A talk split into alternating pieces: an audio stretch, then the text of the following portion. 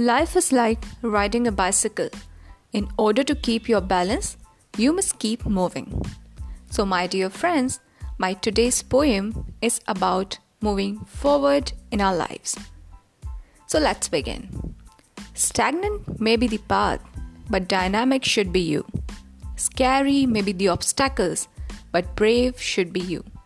Twists and turns may try to loosen your confidence, but self confident should be you. The surrounding may go against you, but stubborn should be you. Trying new things may hesitate you or embarrass you, but unstoppable should be you. The self doubt will tell you to stop and quit, but patient should be you. There may be innumerable problems, but solution should be you.